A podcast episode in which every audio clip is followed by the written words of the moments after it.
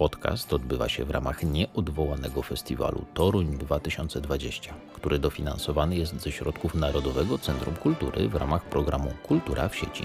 Sponsorem strategicznym Toruńskiej Orkiestry Symfonicznej jest firma Nowa Trading SA. Głównym sponsorem Toruńskiej Orkiestry Symfonicznej, mecenasem kultury jest PGE Energia Ciepła SA. Toruńska Orkiestra Symfoniczna jest finansowana ze środków gminy miasta Toruń.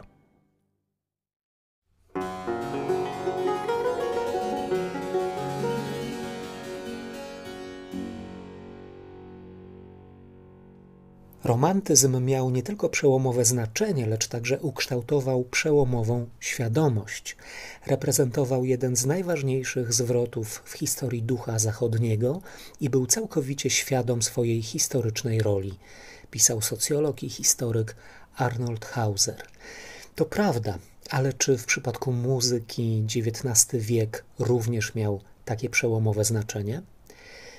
Piotr Matwiejczuk, witam Państwa i zapraszam do posłuchania drugiego podcastu, w którym pomówię o muzyce romantycznej, przede wszystkim o tym, czy ta epoka pozostawiła nam coś rzeczywiście nowego i oryginalnego w dziedzinie sztuki dźwięków. A był to również w muzyce no na pewno bardzo ważny okres, już choćby dlatego, że zdecydowaną większość współczesnego repertuaru filharmonicznego stanowią utwory powstałe właśnie w XIX wieku. Niektórzy, nawet bardzo słynni muzykolodzy, tacy jak Friedrich Blume czy Zofia Lissa, twierdzili, że mówienie o romantyzmie jako o nowej epoce w historii muzyki nie ma sensu, ponieważ nie zaszły żadne zasadnicze zmiany jakościowe. Badacze ci dostrzegali oczywiście pewną ewolucję, ale jednocześnie bagatelizowali pojawienie się nowych gatunków muzycznych, niewielu zresztą, oraz uzyskanie przez niektóre, na przykład pieśń, nowego znaczenia. Nie czasu i nie miejsce, by zagłębiać się w tę akademicką dyskusję i przedstawiać szczegółową argumentację, ale przyznać muszę, że to stanowisko jest mi dość bliskie. Na dobrą sprawę bowiem kompozytorzy romantyczni poszli śladami klasyków, rozwinęli jedynie i wzbogacili zdobycze twórców XVIII wieku, zaś niektóre osiągnięcia Beethovena, uważanego za trzeciego klasyka wiedeńskiego, zainspirowały kompozytorów dopiero w następnym stuleciu. Romantyczni muzycy chętnie sięgali również do baroku, w przeciwieństwie do kompozytorów ery klasycznej. Ale tutaj jedno ważne zastrzeżenie. Czasami, jak wiadomo, ilość przechodzi w jakość. Więc nawet jeśli uznamy, że romantycy tylko rozwijali osiągnięcia swoich poprzedników, to jednak zaszli dość daleko. Łatwo to sobie uświadomimy, kiedy zestawimy i posłuchamy jedna po drugiej którejś z symfonii Mozarta i symfonii Czajkowskiego, koncertów fortepianowych Haydna i koncertów na ten sam instrument Lista albo Brahmsa, jakiejkolwiek opery wiedeńskiej, na przykład z drugiej połowy XVIII wieku i któregokolwiek dzieła scenicznego Wagnera. Chodzi oczywiście o znacznie większe rozmiary dzieł XIX-wiecznych, o rozbudowany tzw. Tak aparat wykonawczy, o bardziej skomplikowane współbrzmienia, a więc o zdecydowanie bogatszą harmonię, o nowe albo unowocześnione instrumenty i nowe techniki gry ale może przede wszystkim chodzi tu o inne środki wyrazu, inny sposób kształtowania melodii, motywów, tematów, fraz, całej narracji muzycznej, odmienny styl śpiewu czy gry na instrumentach, także o funkcję muzyki oraz to, w jaki sposób powstawała i po co powstawała. Być może to jest właśnie najważniejsza przyczyna zmian, jakie zaszły w samej materii muzycznej. W XVIII wieku utwory powstawały właściwie tylko na jakąś okazję lub na zamówienie albo dla potrzeb dydaktycznych. Nie były pisane prawie nigdy z potrzeby serca lub do szuflady i dla następnych pokoleń. Żadnemu kompozytorowi nie przyszłoby to do głowy. Muzyka musiała być wykonywana tu i teraz. Nie oznacza to oczywiście, że była to twórczość e, mechaniczna, nie oznacza, że ważną rolę nie pełniło natchnienie. Oczywiście tak, ale kompozytorzy przed XIX wiekiem myśleli o sobie raczej jak o rzemieślnikach, czy może uczonych, zgodnie ze średniowiecznym jeszcze przyporządkowaniem muzyki, bardzo słusznie zresztą, do sztuk wyzwolonych, wykładanych na uniwersytetach. Twórcy romantyczni natomiast zostali wyniesieni na piedestał. Byli ludźmi, którzy ze służących w dworskich Liberiach przeistoczyli się w prawdziwych bohaterów, w powszechnie podziwiane i szanowane gwiazdy. O statusie muzyka można by mówić długo, ale na tym poprzestańmy, bo bardziej interesuje nas sama twórczość. No ale to właśnie z tych pozamuzycznych powodów sztuka dźwięków jednak się zmieniła. Przede wszystkim dlatego, że muzycy zaczęli wprost wyrażać siebie poprzez własne dzieła. Muzyka ze sztuki dobrego konstruowania wypowiedzi utrzymanej w pewnym języku, ze sztuki bliskiej matematyce i logice, stała się sposobem opowiadania o własnym wewnętrznym świecie. Nikolaus Arnoncourt, o którego książce mówiłem w poprzednim podcaście, ujął to tak. Z początkiem XIX wieku muzyka przestała mówić, a zaczęła malować. Przestała być mową dźwięków, przestała być sztuką retoryczną, dźwiękowym odwzorowaniem dobrze skonstruowanej mowy z przedstawieniem tezy oraz argumentów za i przeciw. Przestała być tak bardzo jak wcześniej sztuką społeczną, w tym sensie, że kompozytorzy nie byli już mm, głęboko uwikłani w rozmaite zależności. Stała się natomiast narzędziem w rękach jednostki uważanej przez ogół i samego siebie za wybitną, narzędziem służącym wyrażaniu własnych uczuć. Wybitny dyrygent Filip Hereweche, jeden z kluczowych artystów ruchu wykonawstwa historycznego, powiedział mi kiedyś tak – Bach był jednym z ostatnich kompozytorów, którzy żyli w świecie opartym na wierze, a religijny porządek społeczny dawał poczucie bezpieczeństwa, choć jednocześnie był porządkiem do pewnego stopnia opresyjnym. Późniejsza historia muzyki europejskiej pełna jest natomiast ludzi samotnych i niespełnionych, których muzyka opowiada o ich własnym nieszczęściu. Trudno nie zgodzić się z Filipem Hereweche, a to, o czym mówi, z łatwością dostrzec można w samej muzyce. I jeszcze jedno. Przed XIX wiekiem kompozytorom na pewno nie chodziło o to, by ich muzyka była piękna. Kategoria piękna, tak jak my ją rozumiemy, powstała dopiero w XIX stuleciu. Dla Haydna czy Mozarta piękno było zapewne kategorią ich talentu, natomiast nie było ich celem tworzenie muzyki pięknej.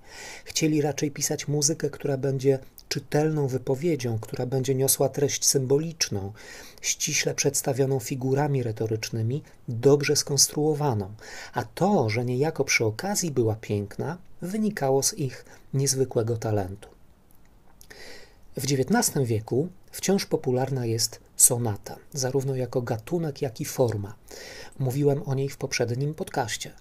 Kompozytorzy romantyczni poczynają sobie z sonatą odważnie, często zachowują czteroczęściową formę, tak jak Chopin na przykład, ale czasami piszą sonaty jednoczęściowe, jak Franciszek Liszt i jego słynna sonata fortepianowa H-moll. Sonata bardzo się rozrasta, czasami trwa tyle, co symfonia. Ważniejsze od wciąż klasycznej formy allegra sonatowego, wariacji formy da capo czy ronda, staje się brzmienie, a więc harmonia, barwa, a nade wszystko przekaz emocjonalny. Ale oczywiście wciąż istotne są dwa zasadnicze sposoby tworzenia opowieści muzycznej: kontrast i odmienianie, o których mówiłem poprzednio. Cały czas też kompozytorzy bardzo lubią zasadę koncertowania. Koncert w XIX wieku w ogóle staje się jednym z ważniejszych gatunków muzycznych, zwłaszcza, że była to przecież epoka wielkich wirtuozów. Koncerty również stają się wielkie w sensie rozmiarów i brzmienia, bo i sale koncertowe, w których odbywają się koncerty publiczne, są coraz większe. Powstaje coraz więcej koncertów na instrumenty dotąd rzadko wykorzystywane, na przykład na wiolonczele czy klarnet, ale prym wciąż wiedzie fortepian, no i skrzypce.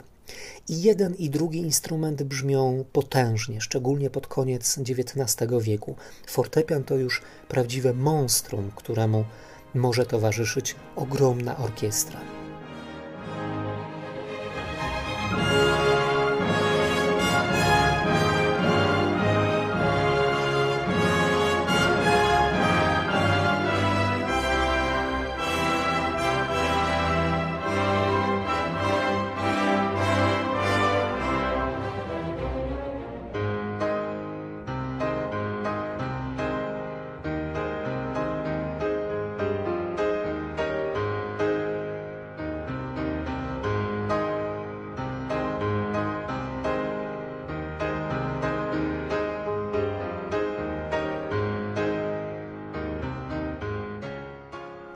Podobnie wielka pod każdym względem stała się symfonia.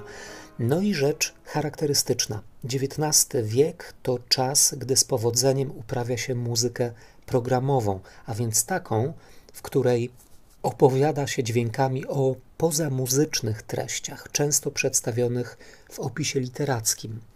Mamy symfonię dantejską Lista, fantastyczną Berlioza, reńską Schumana, patetyczną Czajkowskiego, z Nowego Świata Dworzaka itd., tak itd. Tak A skoro mówimy już o symfonicznej muzyce romantycznej, to wspomnijmy o jednym z niewielu w sumie wynalazków tamtego czasu, czyli poemacie symfonicznym lub fantazji symfonicznej. Z zasady taki utwór pod względem formy był swobodny, bo bardziej chodziło tu o przedstawienie jakiejś opowieści, historii ze świata pozadźwiękowego, nadania niejako znaczeń dźwiękom, motywom, tematom. Zatem to ta opowieść kształtowała muzykę, przynajmniej teoretycznie, bo przecież nie ma muzyki bez formy, a dawne formy wciąż były popularne, ponieważ romantycy no jakoś nie wykazali się pod tym względem inwencją. Inna rzecz, że powtórzę, rozwinęli te dawne formy, wzbogacili je, a pod względem brzmienia, nasycenia emocjonalnego, sugestywności narracji ich dzieła nie mają sobie równych.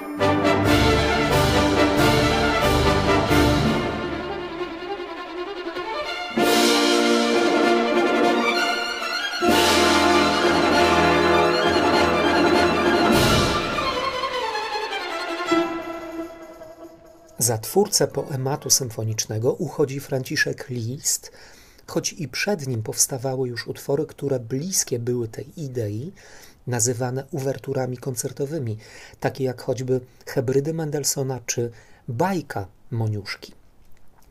Romantyzm jest ciekawym okresem, bo pełnym sprzeczności. Z jednej strony bardzo ważna była muzyka programowa, z drugiej taka, która nie opowiada o niczym poza samą sobą. Z jednej strony lubowano się w potężnym brzmieniu, wielkich konstrukcjach, w syntezie sztuk, jak w dramatach muzycznych Wagnera. Z drugiej uwielbiano muzykę intymną i kameralną, utwory miniaturowych rozmiarów. Cykle takich miniaturek, zwłaszcza fortepianowych, albo cykle pieśni Schuberta, Schumana, Wolfa, Brahmsa, kompozytorów francuskich, czy choćby znakomite pieśni Moniuszki, to znak rozpoznawczy romantyzmu. Wiele z tych utworów zbudowanych jest na zasadzie kontrastu albo przetwarzania, zupełnie tak jak utwory barokowe i klasyczne. Romantycy zaczerpnęli też z muzyki dawnej inne, bardzo konkretne pomysły i przetworzyli je na własne potrzeby. Preludia Fryderyka Chopina, czyli taki kalejdoskop skrajnie różnych, krótkich utworów, nie powstałby, gdyby nie preludia i fugi Bacha. Tylko, że u Bacha preludium było wstępem do fugi i bez niej nie istniało, zaś u Chopina każde preludium, nawet najkrótsze, kilkudziesięciosekundowe, jest osobnym, skończonym światem.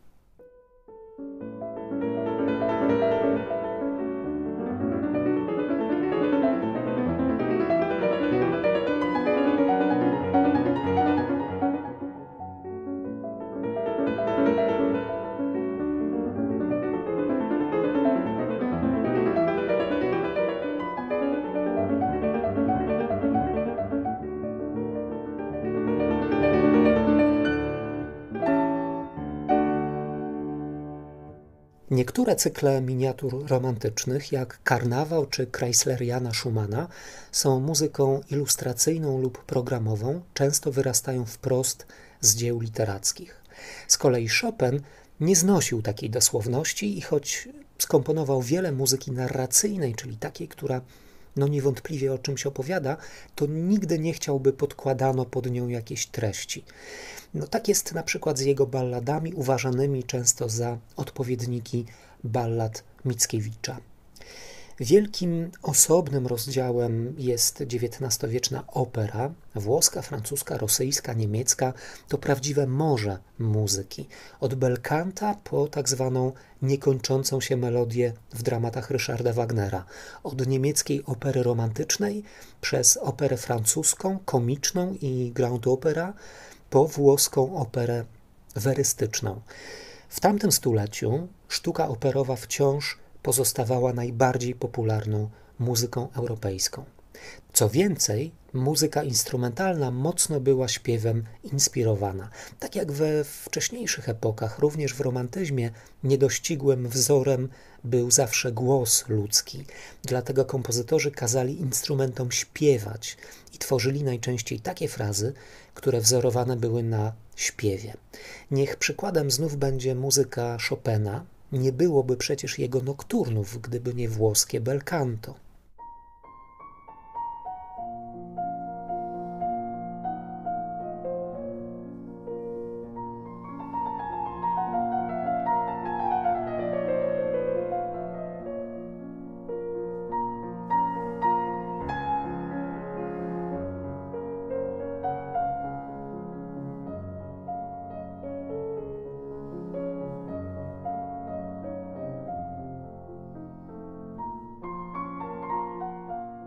Tu warto zauważyć, że nokturny mają budowę identyczną z arią da capo, a więc z częścią trzecią, będącą wariantem pierwszej i z kontrastującą cząstką środkową.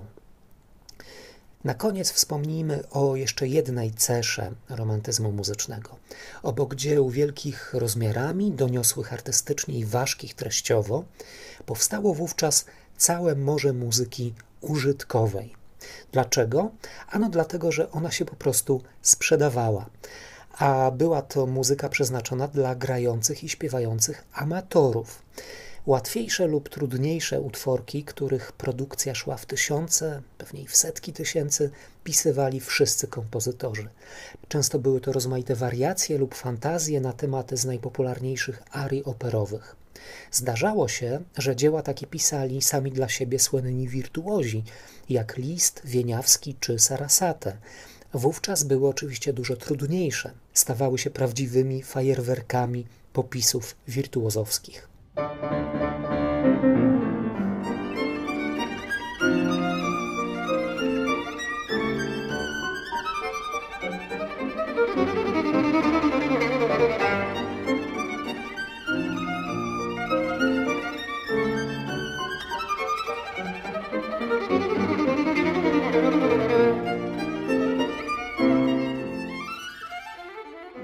Czasami była to twórczość banalna, choć może i nie pozbawiona uroku, jak słynna modlitwa dziewicy Tekli Bondarzewskiej.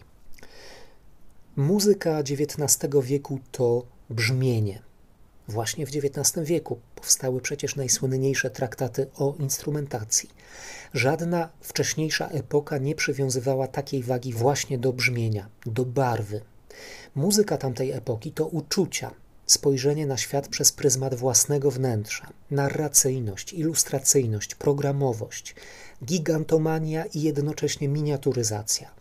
Przekształcane, wzbogacane i wyzyskane do granic możliwości klasyczne formy i gatunki, a także rozwinięty tak bardzo, jak tylko się da, system tonalny, czyli system dur-moll. Kiedy słucha się muzyki romantycznej, lepiej poddać się uczuciom, które ona wywołuje i dać się poprowadzić kompozytorowi niż analizować. Lepiej zachwycać się barwami muzyki i nastrojem, który ewokuje, niż sprawdzać, jak jest zrobiona. Co też Państwu polecam. Powodzenia.